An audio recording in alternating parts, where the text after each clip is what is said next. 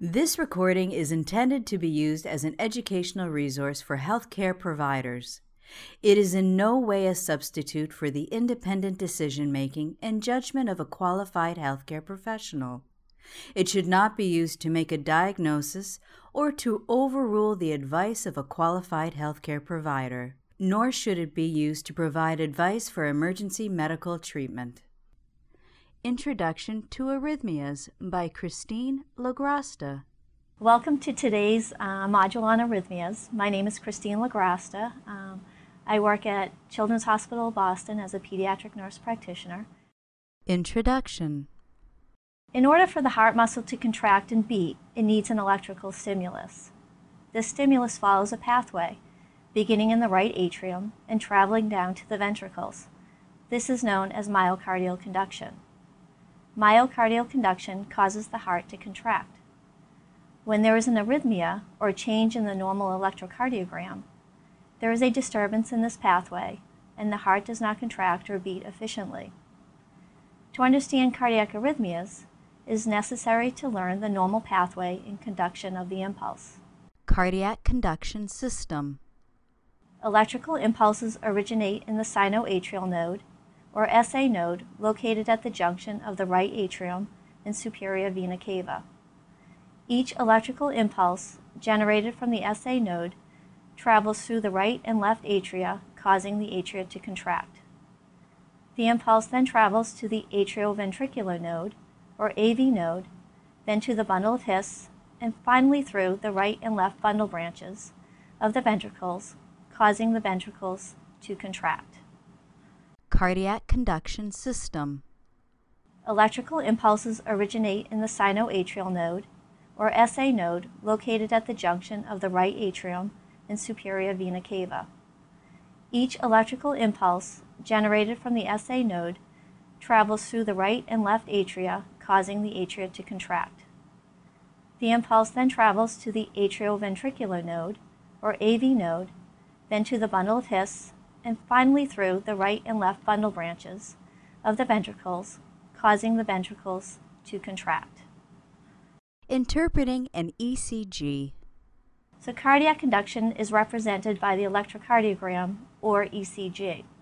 For the three-lead setup, the right arm, or RA lead, is placed directly below the clavicle and near the right shoulder.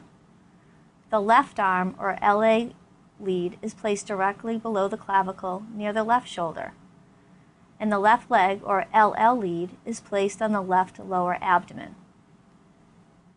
The ECG is recorded on ruled paper. Time is measured on the horizontal axis, and voltage is measured on the vertical axis.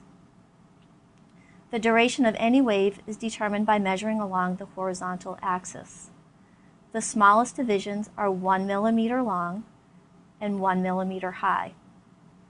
Each small square represents 0.04 seconds. There are five small squares between the dark lines, and the amount of time represented by the distance between the dark lines is 0.2 seconds. The P wave represents atrial conduction and contraction. It is best viewed in lead 2, where it is small and upright. The PR interval represents the time from atrial contraction and conduction to the onset of ventricular conduction. It is measured from the beginning of the P wave to the beginning of the QRS complex. The normal PR interval is 0.12 to 0.20 seconds. The QRS complex represents ventricular contraction. The normal QRS complex is 0.08 seconds or less.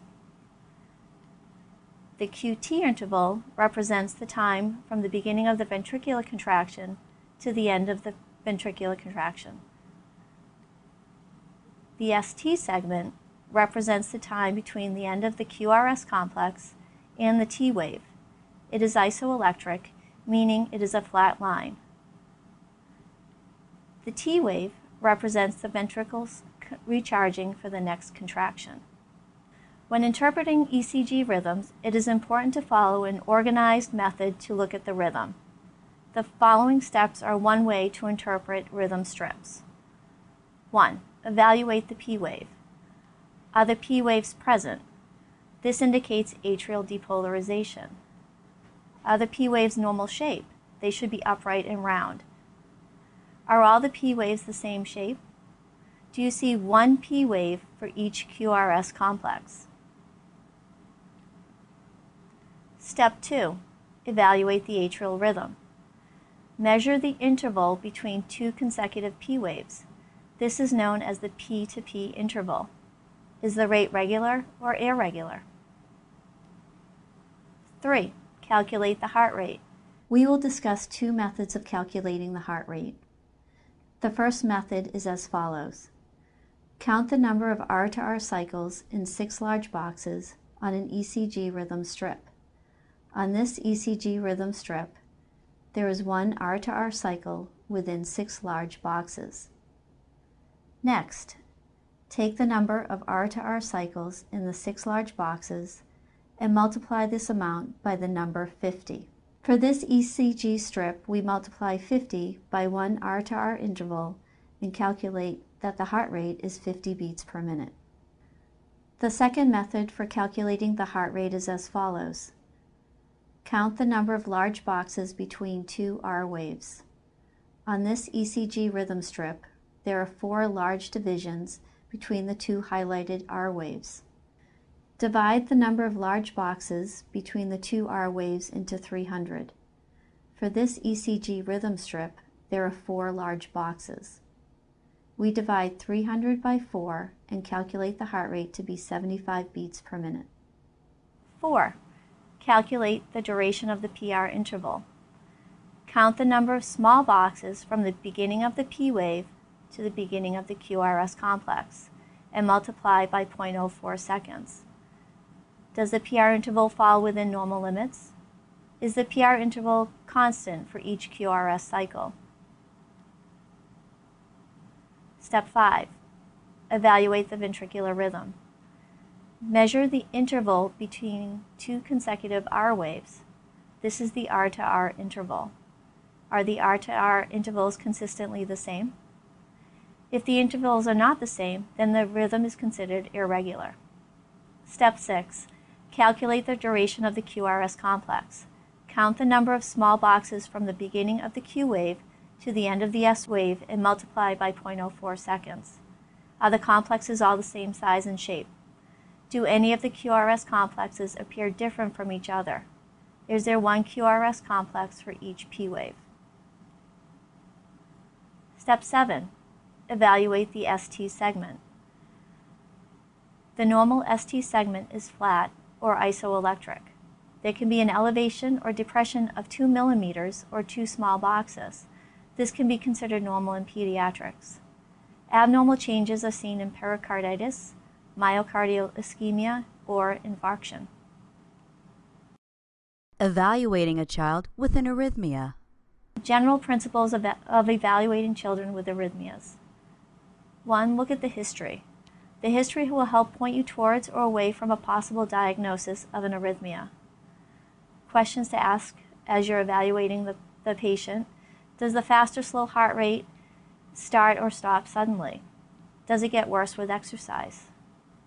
Are there other symptoms? Does the patient have difficulty breathing? Is there pallor, cyanosis, dizziness, or poor feeding present? Do these symptoms occur before, during, or after the fast or slow heart rate? What is the child's activity level? Can they keep up with their peers when playing or exercising? Family history is also important. Are there any arrhythmias, sudden cardiac death, or congenital heart defects in any other family member? After taking a complete history, the most important tool to evaluating children with possible arrhythmias is to always examine the patient. Trust your physical examination. Repeat the examination after every treatment and when there is a change in vital signs. Questions again to always ask yourself you know, how does the patient look? Is he awake and alert or sleepy and not responding to stimulation? Is he of normal color or is he pale or mottled? Is the patient breathing? How fast or slow is he breathing? And also look at how much effort does it take for the patient to breathe? Does the patient look comfortable? Is there a pulse present? Is it strong or weak? Is it regular? Is it equal in all extremities? Another question to ask is chest pain. Does the, does the child have chest pain? And this depends, your answer will depend on, on the age of the patient. So children older than five years old describe arrhythmias as their chest is beating fast. They could actually say chest pain. They could have dizziness or shortness of breath. Children younger than five years old may not be able to describe how they are feeling at all. And infants can be more fussy and may not eat as much as they should be, or they may not be gaining weight. So there could be a, a lot of different subtle signs that could go wrong along with arrhythmias too. This recording is a production of Open Pediatrics, a free and open access resource for pediatric clinicians worldwide.